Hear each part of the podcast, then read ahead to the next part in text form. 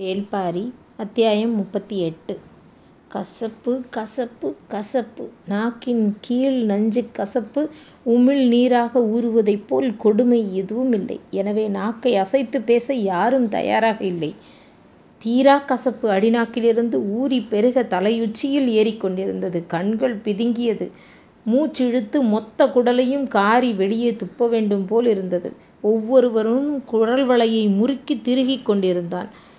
உடல் மட்டும் தேக்கனின் பின்னால் சென்று கொண்டிருந்தது. மற்றபடி எண்ணம் முழுவதும் தொண்டைக்குள் கட்டியிருக்கும் கசப்பில்தான் நிலை கொண்டிருந்தது. தேக்கனின் மனமோ கடைசியாக நடந்து வரும் சிறுவன் அளவனிடமிருந்து இவ்வளவு கசப்பையும் மீறி எங்கே போகிறோம் என்று எப்படி அவன் கேட்டான்? நான் சிறுவனாக காடறிய போகும்போது கொடுத்த கசப்பை விழுங்கி இயல்பாக பேச 2 வாரங்கள் ஆயிற்றே. ஆனால் இவனால் எப்படி உடனடியாக பேச முடிந்தது என எண்ணிக்கொண்டிருக்கையில் அடுத்த வினாவை கேட்டான். கொற்றவையை வணங்கிவிட்டுத்தான் காடறிய செல்ல வேண்டுமா? தேக்கன் கடும் அதிர்ச்சிக்குள்ளானான். கையசைத்து அவனை முன்னால் வர சொன்னான். அளவன் முன்னேறி தேக்கன் அருகில் வந்தான். அவன் தோளில் கை போட்டபடி நடந்தான் தேக்கன். ஏன் விடை சொல்லாமல் வருகிறார் என்று அளவனுக்கு தோன்றியது. தேக்கனின் மனம் சொல்லுக்காக திண்டாடியது. எப்படி கேட்பது என்று சிந்தித்தபடியே கேட்டான். கசப்பு உனக்கு போதவில்லையா? பெரும் கசப்பாகத்தான் இருந்தது. அப்பப்பா, இவ்வளவு கசப்பா கொடுப்பார்கள் என்றான் சிறுவனுக்கே உரிய வேகத்தோடு. தேக்கன் உறைந்து நின்றான். எவ்வளவு பெரும் சொல்லை மிக இயல்பாக பேசிக்கொண்டிருக்கிறான். தேக்கன் நின்றவுடன் மற்றவர்களும் அப்படியே நின்றனர். பற்களை நரநரவென்று இறுக கடித்து எச்சிலை துப்பாமல் துப்பினால் மறுபடியும் ஊறுகிறதே, அதன் காட்டம் இன்னும் அதிகமாக இருக்கிறதே. எனவே என்ன செய்வதென்று அறியாமல் மற்றவர்கள் எல்லாம் விழித்து கொண்டிருக்க அளவன் மட்டும் பேசிக்கொண்டே இருந்தான். தேக்கன் அவன் முகத்தை பார்த்தான். எந்த விதமான கடுமையும் இன்றி இயல்பாக இருந்தது. நாக்கை நீட்டு என்றான். அளவன் நாக்கை நீட்டினான். அடிநாக்கில் ஒட்டியிருந்த மலைவேம்பின் இலை அதன் பச்சை நிறம் மாறி முழு நீளம் கொண்டிருந்தது. அதன் நுனியை பிடித்து வெளியில் எடுத்தான். நீண்ட நேரமாக உற்று பார்த்தான். இலையின் கசப்பு அளவனுக்குள் இறங்குவதற்கு மாறாக அளவனின் நஞ்சு இலையில் ஏறியிருந்தது. திகைப்பு நீங்கி அவன் கண்களை உற்று பார்த்தான் தேக்கன். நீண்ட நேரம் கழித்து உள்ளுக்குள் இருந்த நீல வளையம் பூத்து அடங்கியது. அவனின் பாட்டன் நாகக்குடியை சேர்ந்தவன் என்ற நினைவு அப்பொழுதுதான் வந்தது. தேக்கன் மீண்டும் திரும்பி நடக்கத் தொடங்கினான். இப்போது அவனின் கை அளவனின் தோளில் இல்லாமல் தலையின் மேல் இருந்தது. அவனின் உச்சந்தலையை விரலில் கோதியபடி மிக இணக்கமாக பிடித்திருந்தன. பகரியின் ஈரல் தின்றே நஞ்சை வெல்லும் ஆற்றல் பெறுகிறோம். ஆனால் பிறப்பிலேயே அந்த ஆற்றலோடு இருக்கும் வீரர்களை பற்றி முன்னோர்கள் சொல்ல கேட்டிருக்கின்றேன். ஆனால் இப்போதுதான் முதன்முறையாக பார்க்கிறேன். ஆதியில் நாகக்குடியினர் பரம்பில் வந்து கலந்தபோது 5 குடும்பங்களாக மட்டுமே இருந்தனர். ஆனால் இன்று பரம்பு நாட்டில் பல ஊர்களில் கலந்து சிம்பு வெடித்து பரவியுள்ளனர். அவர்கள் ஆதி ஆற்றலை முழுமையாக கொண்டுள்ள மனிதன் பிறப்பது மிகவும் அரிதுதான். அந்த ஆற்றல் கொண்டவனை நான் இப்பொழுது காடறிய அழைத்து செல்கிறேன். காடறிய புறப்படும் போது மனம் ஆசானாக தன்னை உணர்ந்து கொள்ளும். அதன் பிறகு அது மகிழ்வை உணர்வதில்லை. கவனிப்புகளும் கண்டிப்புகளும் மட்டுமே அதன் பணிகளாக இருக்கும். ஆனால் இம்முறை காடறியும் முதல் நாள் ஆசானாக உணர்ந்த அன்றே மனம் மகிழ்வை உணரத் தொடங்கியுள்ளது என தேக்கன் நினைத்து கொண்டிருக்கையில் அளவன் கேட்டான். என் கேள்விக்கு இன்னும் விடை சொல்லவில்லையே. எந்த கேள்விக்கு? கொற்றவையை வணங்கிவிட்டுத்தான் காடறிய போக வேண்டுமா? ஆம். ஏன்? காட்டில் நாம் செல்கையில் விலங்குகள் நம் வாசனையை மோந்து ஒதுங்கி சென்று விடுகின்றன. ஆனால் சில விலங்குகள் நாம் எழுப்பும் சிற்றோசையில் விலகி விடுகின்றன. ஆனாலும் விலகாத இயல்புடைய விலங்குகள் உண்டு. எந்தெந்த விலங்குகள்? குறிப்பிட்ட விலங்குகள் அல்ல, எல்லா விலங்குகளுமே குறிப்பிட்ட பருவத்தில் அப்படி செய்கின்றன. ஈன்ற விலங்கு தன் குட்டியோடு போய்கொண்டிருக்கும் பொழுது அந்த வழியில் நாம் சென்றால் வாசனையை கண்டோ ஓசையை கேட்டோ விலகாது. தாய்மையின் ஆவேசம் கொண்டிருக்கும். மிக வேகமாக நம்மை தாக்க வரும். இயல்பான காலத்தில் இருக்கும் அதன் ஆற்றல் அந்த காலத்தில் பல மடங்கு அதிகரித்திருக்கும். நம்மால் கணிக்கவே முடியாத தாக்குதலாக அது இருக்கும். நாம் மிகவும் கவனமாக இருக்க வேண்டிய இது ஈன்ற விலங்கிடம்தான் என்று சொன்ன தேக்கன், அதற்காகத்தான் தாய் தெய்வமான கொற்றவையை வணங்குகிறோம் என்றான். பேசியபடியே வந்தனர். எவ்வியூரை விட்டு மிக தள்ளி நடுக்காட்டில் இருக்கும் கொற்றவையின் கூத்துக்களம் நோக்கி போனார்கள். அங்கே உள்ள காவல் வீரர்கள் பகரி வேட்டைக்கு போயிருந்ததால் இன்னும் குடில் திரும்பவில்லை. தேக்கன் மாணவர்களோடு வந்து சேர்ந்தான். கூத்துக்களம் புல் விளைந்து கிடந்தது. பறவைகள் ஒலி எங்கும் கேட்டது. மெல்லிதாக எதிரொலித்தது தேவவாக்கு விலங்கின் ஒலி. மர அடிவாரத்திலிருந்த சிறு மேட்டில் கொண்டு வந்த விலங்கு கறியும் உணவு வகைகளையும் இறக்கி வைத்தான். தாய் தெய்வ வழிபாடு எல்லாவற்றிலும் மூத்தது. கொற்றவை ஈன்ற பிள்ளைதானே முருகன். எனவே ஆதிகாலம் தொட்டு இங்கு வழிபாடு நடந்து கொண்டிருக்கிறது. வீறு கொண்ட தாய் இவள். நம் மக்களை காக்க எந்த வித போரிலும் நமக்கு வெற்றியை தருபவள், போர் தெய்வம் என போற்றப்படுபவள் என்று சொல்லிக்கொண்டே பொருள்களை படையிலிடும் வேலையை செய்து கொண்டிருந்தான் தேக்கன். மாணவர்கள் கசப்பை போக்க வழியில்லாமல் திணறிக் கொண்டிருந்தனர். அளவன் மட்டும் தேக்கன் சொல்லும் வேலைகளை இயல்பாக செய்து கொண்டிருந்தான். பறித்து வந்த பழத்தை பெருவிரலால் அமுக்கி கண்ணமைத்தான் தேக்கன். நாம் கண்மூடி வழிபடும் போது நமக்காக பார்த்து கொண்டிருப்பவை அவைதான். எனவே வழிபடும் முன் பழங்களுக்கு கண் திறக்க வேண்டும் என்று சொல்லியபடி கண் திறந்தான். நாம் ஏன் கண்மூடி வழிபட வேண்டும் என கேட்டான் அளவன். வேலைகளை செய்து கொண்டே தேக்கன் சொன்னான், கண் மூடினால் இருள் வரும். இருளுக்குள் தான் நாம் ஆதி அச்சங்கள் நிலை கொண்டுள்ளன. அவற்றை அங்கேயே வெற்றி கொள்ளும் ஆற்றல் நமக்கு வேண்டுமல்லவா? அதனால்தான் தெய்வங்கள் இருளுக்குள் வந்திறங்குகின்றன. எனவே என தேக்கன் முடிக்கும் முன் அளவன் கூறினான், நான் இருளை கண்டு எப்பொழுதுமே அஞ்சியதில்லையே. என்ன மறுமொழி சொல்வதென்றே தெரியவில்லை. சரி, நீ வேண்டுமானால் கண்ணை திறந்து கொண்டே வழிபடு என்றார். எல்லாவற்றையும் எடுத்து பரப்பும் வேலை முடிந்தது. தேக்கன் கைகளை குவித்து கண்களை மூடி வழிபட்டான். மாணவர்களும் அதேபோல் வழிபட்டனர். அளவன் மட்டும் திறந்த விழிகளோடு கொற்றவையை வணங்கினான். சற்று நேரத்திற்கு பிறகு வழிபாடு முடித்த தேக்கன் படையலிட்ட பொருள்களை எடுத்து மாணவர்களுக்கு தின்ன கொடுத்தான். கசப்பு மட்டுப்படும் என்று சொல்லி கொடுத்ததால் ஒரு கடி அளவு மட்டுமே வாங்கி கடித்து கொண்டனர். அதை விழுங்கவே உயிர் போனது. எல்லா பழங்களும் கண் திறந்தே இருந்தது. நீதான் கண் மூடாமல் வழிபட்டவனாயிற்றே, உனக்கு எந்த பழம் தருவது என்று கேட்டபடியே கரித்துண்டங்களை எடுத்து கொடுத்தான். அளவன் வாங்கி கொண்டான். கண்மூடி வணங்குகையில் நீங்கள் கண்டதென்ன என கேட்டான் தேக்கன். எல்லோர் நினைவுக்குள்ளும் குலநாகினியின் முகம்தான். தாடை உடைவதைப் போல் அழுத்தி பிடித்த அந்த முகம் மறைய நாளாகும் என தோன்றியது. யாரும் வாய் திறந்து பேசவில்லை. அளவன் மட்டும் சொன்னான், நான் இரு கண்களை பார்த்தேன். தேக்கன் மீது இருந்தவற்றை கொடுத்தபடியே கேட்டார், எதனுடைய கண்கள்? தேவவாக்கு விலங்கினுடைய கண்களா அல்லது பறவையின் கண்களா? இரண்டும் அல்ல, அவை மனித கண்கள். மாணவர்கள் அந்த இடம் விட்டு புறப்பட ஆயத்தமாயினர். மனித கண்கள் இதற்குள் எப்படி இருக்கும்? யாரும் உள்நுழைய முடியாத வெறும் மரப்புதர் அல்லவா இது, அதுவும் பரவும்பின் உச்சியில் என சொல்லியபடியே அந்த இடம் விட்டு நடக்கத் தொடங்கினர். கூத்துக்களம் விட்டு காட்டின் தென்திசை நோக்கி நுழைந்தனர். காடறிதல் என்பது பச்சை மலை தொடரின் எல்லா பகுதிகளையும் அறிந்து வருதல். அதன் தொடக்கம் எப்பொழுதும் தென் திசைதான். திசையறிதலில் பகலில் எளிது, இரவில் அதைவிட எளிது. விண்மீன்களை பார்த்தாலே போதும் என்றான் தேக்கன். இவ்வளவு நேரமும் பேச்சுக்கு ஈடு கொடுத்து பேசி வந்த அளவன் எதுவும் கேட்காமல் இருந்தான். மற்ற மாணவர்கள் கசப்புக்கு அஞ்சி இன்னும் வாய் திறக்காமல் இருக்கின்றனர். அளவன் இந்நேரம் கேள்வி கேட்டிருக்க வேண்டுமே, ஏன் கேட்காமல் இருக்கிறான் என்று குழம்பியபடி அவனை பார்த்தான். அவன் குனிந்தபடியே நடந்து வருகிறான். ஏன் பேசாமல் வருகிறாய்? நீங்கள் சொன்னதை பற்றித்தான் நினைத்து கொண்டே வந்தேன். திசையறிதல் பற்றியா? இல்லை, வேறு எதை பற்றி? கண்கள் மூடினால் என்ன நிகழும் என நீங்கள் சொன்னதை நான் நம்பினேன். ஆனால் கண் திறந்ததால் தெரிந்தது என்னவென்று நான் சொன்னதை நீங்கள் நம்பவில்லை. அதை பற்றித்தான். தேக்கன் உதுகணம் பதற்றமானான். மனித கண்கள் அந்த மரப்புதற்குள் எப்படி இருக்க முடியும் என்பது எனக்கு தெரியாது. ஆனால் இருந்ததை நான் பார்த்தேன் என்றான். தேக்கன் சற்றே நிதானம் கொண்டு சிந்தித்தான். நாககுடியினரின் பார்வை ஆற்றல் அளவிட முடியாதது என்பது நினைவுக்கு வந்தது. ஆனால் அந்த பெரும்புதருக்குள் எப்படி மனிதர்கள் போயிருக்க முடியும் என்று சிந்தித்தபடியே நின்றான். கேள்விகள் உருவாகிவிட்டால் அவை பதிலின்றி உதிராது. இயல்பாக உதிராத கேள்விகளை உடைத்தால் அவை மீண்டும் தழைக்கும். தேக்கன் முடிவுக்கு வந்தான். மாணவனுடன் ஆசானோ சொல் மறுத்து பயணிக்க முடியாது. அளவன் கருத்தை அவனே உதிர்த்தாக வேண்டும் என முடிவு செய்த கணத்தில் தேக்கனின் கால்கள் திரும்பியது. மீண்டும் மர அடிவாரம் வந்தனர். இலையில் பறிப்பை வைக்கப்பட்ட மீதி பழங்கள் அப்படியே இருந்தன. அவை தேவவாக்கு விலங்குக்கு மிக பிடித்த பழங்கள். ஆனால் எனவே அது அச்சத்தால் உள்மறைந்திருக்கும். தேவவாக்கு விலங்குகள் நாம் அந்த பழங்களை வைத்துவிட்டு போனவுடன் வேக வேகமாக வந்து சாப்பிட்டிருக்க வேண்டும். ஆனால் இன்று அந்த விலங்கு பழம் எடுக்கவில்லையே என சிந்தித்தபடியே நின்றான் தேக்கன்.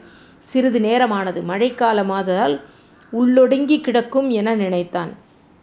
அளவனுக்கு மட்டுமல்ல, எல்லோருக்கும் வேலை கொடுப்போம், நினைவிலிருந்து கசப்பு மறைய உதவியாக இருக்கும் என முடிவு செய்தான். குறிப்பிட்ட இடைவெளியில் எல்லோரையும் மரப்புதருக்குள் போகச் சொன்னான்.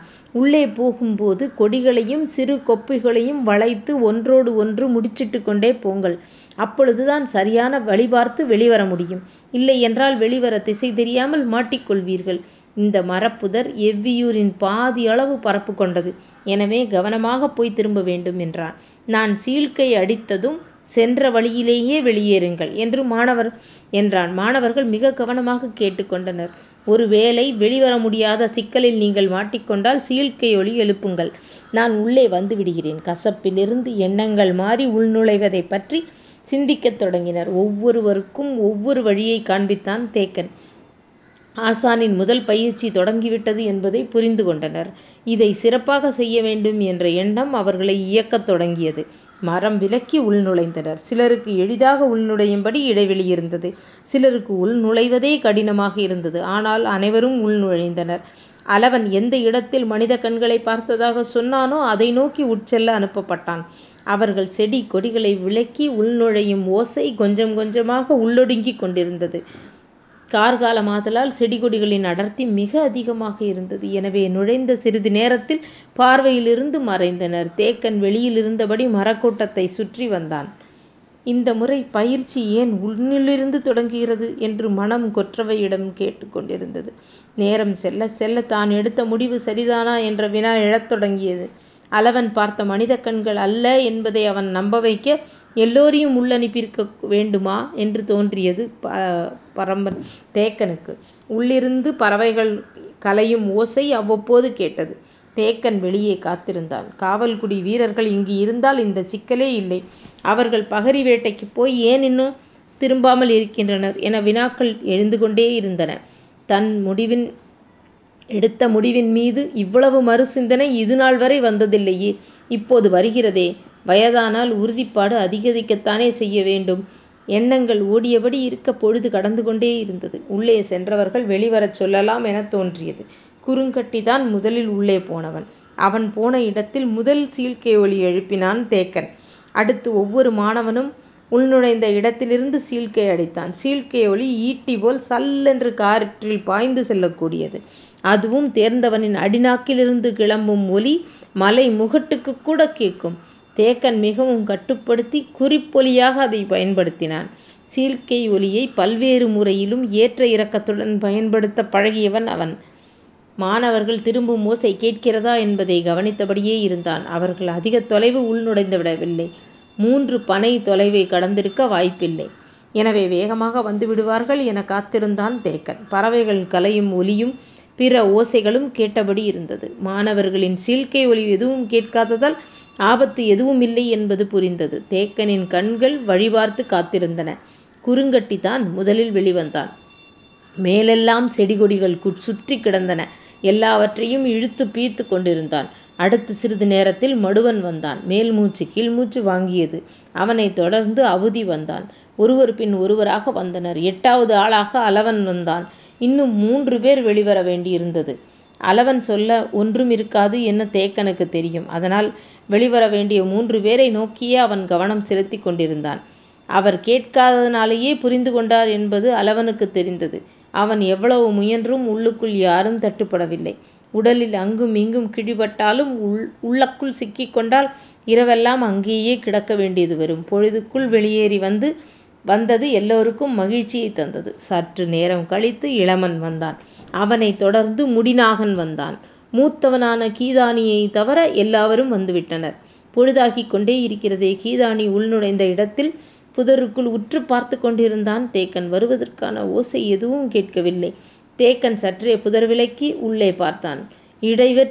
இடைவெளியற்று இருப்பதால் எதுவும் தெரியவில்லை. மீண்டும் ஒரு முறை சீழ்க்கை அடித்தான். மாணவர்கள் எல்லோரும் தேக்கனை உற்று கவனித்து கொண்டிருந்தனர். நேரமாகி கொண்டிருந்தது. தேக்கனின் முகக்குறிப்பு மாறத் தொடங்கியது. இன்னும் சற்று நேரத்தில் பொழுது மறைந்துவிடும். அதற்குள் அவன் வெளிவந்தால் உண்டு, வர முடியாவிட்டால் அவன் சீழ்க்கை அடித்திருப்பானே. ஏன் அடிக்காமல் இருக்கிறான்? ஒருவேளை விலங்கால் கடுமையாக தாக்கப்பட்டிருப்பானோ? என்ன செய்வது? நாம் உடனே உள்ளே போகலாமா? உள்ளே போனால் எவ்வளவு தொலைவு போவது? இருட்டிவிட்டால் வெளியே புற்களுக்கிடையில் விழுந்து கிடப்பவனை தேடி கண்டுபிடிப்பதே கடினம். இந்த அடர்புதற்குள் எப்படி தேட முடியும்? தேக்கன் முடிவெடுக்க முடியாமல் திணறினான். பறவைகள் அடையும் நேரமாகிவிட்டதால் ஓசை அதிகமாகவே இருந்தது. ஆனாலும் தேக்கன் நம்பிக்கை இழந்து விடவில்லை. மாணவர்களிலேயே கீதானிதான் மூத்தவன். உடல் வலுவில் மிகச்சிறந்தவன். அவன் எளிதில் விழுந்துவிட மாட்டான் என்று தோன்றியது. ஆனாலும் அவன் ஓசை எழுப்பாமல் இருப்பதை புரிந்து கொள்ள முடியவில்லை. மனம் திணறத் தொடங்கியது. எந்த முடிவென்றாலும் விரைவில் எடுத்தாக வேண்டும். நேரம் கடந்து கொண்டே இருக்கிறது. முடிவெடுக்க முடியாத தேக்கனின் தயக்கம் நீண்டு கொண்டிருந்தது. மரங்களில் அடையும் பறவைகளின் ஓசை அதிகமாகிக் கொண்டே இருந்தது. சரி, இனியும் காலம் தாழ்த்த வேண்டாம் என்று நினைத்து கொண்டிருந்த போது உள்ளுக்குள் ஏதோ ஓசை கேட்பது போல் இருந்தது. தேக்கன் கூர்ந்து கவனித்தான். மாணவர்களும் உற்று கவனித்தனர். உள்ளுக்குள்ளிருந்து செடி கொடிகளை விலக்கி நகரும் ஓசை துல்லியமாக கேட்கத் தொடங்கியது. அது ஒருவன் நடந்து வரும் ஓசை அல்ல, ஓடி வருபவனின் காலடி ஓசை என புரிய தொடங்கியது. கீதானிதான் ஓடி வருகிறான். ஆனால் அவன் ஏன் ஓடி வர வேண்டும்? எதுவும் விலங்கு துரத்துகிறதா? அப்படியென்றால் சீழ்க்கை அடிக்கலாமே. நாம் உடனடியாக உள்ளே போய் உதவ முடியுமே. ஏன் சீழ்க்கை அடிக்காமல் வருகிறான்? பலவற்றையும் சிந்திக்கும் ஆற்றல் கொண்டவன் தானே அவன். நிதானமாக வராமல் அவசரப்பட்டு ஓடத் தொடங்கினால் செடி கொடிகளை அங்கும் இங்குமாக விலக்கும் போது ஏற்படுத்திவிட்டு போகும் முடிச்சுகளை பார்க்காமல் விட்டுவிடுவோம். வழி தெரியாமல் உள்ளுக்குள்ளேயே சுற்ற வேண்டியிருக்கும் என சிந்தித்தபடி பதற்றத்தோடு தேக்கன் நின்று கொண்டிருந்தான். ஓசை நெருங்க தொடங்கியது. அவன் வேகம் மிகவும் கூடியது. எல்லோரும் உள்ளிருந்து கீதானி என்னவாக வரப்போகிறான் என்பதை பதற்றத்தோடு பார்த்து கொண்டிருந்தனர். ஒரு கணத்தில் மர இடைவெளிகளை பீத்து கொண்டு வெளியே விழுந்தான் கீதானி. அவன் மேல் நூற்றுக்கணக்கான கொடிகள் சுற்றி கிடந்தன. ஓடிப்போய் சூழ்ந்தனர் மாணவர்கள். மரத்துக்குள்ளிருந்து அவன் வந்த திசை நோக்கி முழு ஆவேசத்தோடு மறித்து நின்றான் தேக்கன். உள்ளுக்குள்ளிருந்து எந்த விலங்கு வந்தாலும் ஒரே அடியில் வீழ்த்தும் வெறிகொண்டு நின்றான் தேக்கன். வெளியில் வந்து விழுந்த வேகத்தில் ஏதோ சொல்ல வந்தான் கீதானி. கசப்பு தொண்டையில் நஞ்சாய் இறங்கி கொண்டிருந்தது. அதையும் மீறி தேக்கனை கூப்பிடு என்று மரத்தை பார்த்து கொண்டிருந்தவனை கைகாட்டி சொன்னான். மாணவர்கள் தேக்கனை உடனே அழைத்தனர். உள்ளுக்குள் இருந்து பார்வையை விலக்காமல் அரை மனதோடு கீதானியின் அருகில் வந்தான் தேக்கன். அவரை பார்த்து மூச்சிறைக்கச் சொன்னான். அவர்கள் வெளியேறுகிறார்கள். தேக்கனுக்கு அவன் சொல்வது புரியவில்லை. கீதானியால் தெளிவாக பேச முடியவில்லை. உள்ளுக்குள் ஏதோ பிரச்சனை, அதை பற்றி சொல்கிறான் என்பது மட்டும் புரிந்தது. அவன் வெளியேறிய பாதையிலிருந்து ஏதோ ஒன்று வரப்போகிறது என்றே அவருக்கு தோன்றியது. கீதானியையும் மரத்தையும் மாறி மாறி பார்த்து கொண்டிருந்தார். தான் சொல்ல வருவது தேக்கனுக்கு புரியவில்லை என்பது கீதானிக்கு தெளிவாக புரிந்தது. மூச்சிறப்பை முயற்சி கொண்டு கட்டுப்படுத்தியபடி நஞ்சு கசப்பை எவ்வளவு குடித்தாலும் பரவாயில்லை என முடிவெடுத்து கத்தினான். கிழவா, அவர்கள் எதிர் திசையில் வெளியேறி ஓடுகிறார்கள். தேக்கன் அதிர்ச்சி அடைந்தான். அளவனுக்கு புரிய தொடங்கியது. சொல்லி முடித்த கீதானி கசப்பின் கொடுமையை தாங்க முடியாமல் சுற்றியிருந்த செடி கொடிகளை வாயில் போட்டு அமுக்கி கடித்தான். கண்கள் பிதுங்கி நீர் தாரை தாரையாக கொட்டி கொண்டிருந்தது. தேக்கனின் கைகள் முதன்முறையாக நடுங்கியது. அவன் சொல்ல வருவதை அறிவு நம்ப மறுத்தது. ஆனால் நம்பாமலும் இருக்க முடியாது. பன்றியின் கிடைவாய் கொம்பை இரு உள்ளங்கைகளிலும் இறுக்கி பிடித்தபடி மரக்கூட்டத்தின் பின்புறம் நோக்கி ஓடத் தொடங்கினான் தேக்கன். வாய் பிளந்து அவன் கத்திய ஓசையில் மரமெங்கும் இருந்த பறவைகள் படபடத்தன. நாமும் அவரை பின்தொடரலாம் என மாணவர்கள் எழுந்தபோது அவர்களின் பார்வையிலிருந்து தேக்கன் மறைந்து நீண்ட நேரமாகியிருந்தது. அடுத்த அத்தியாயம் நாளைக்கு பார்க்கலாமா?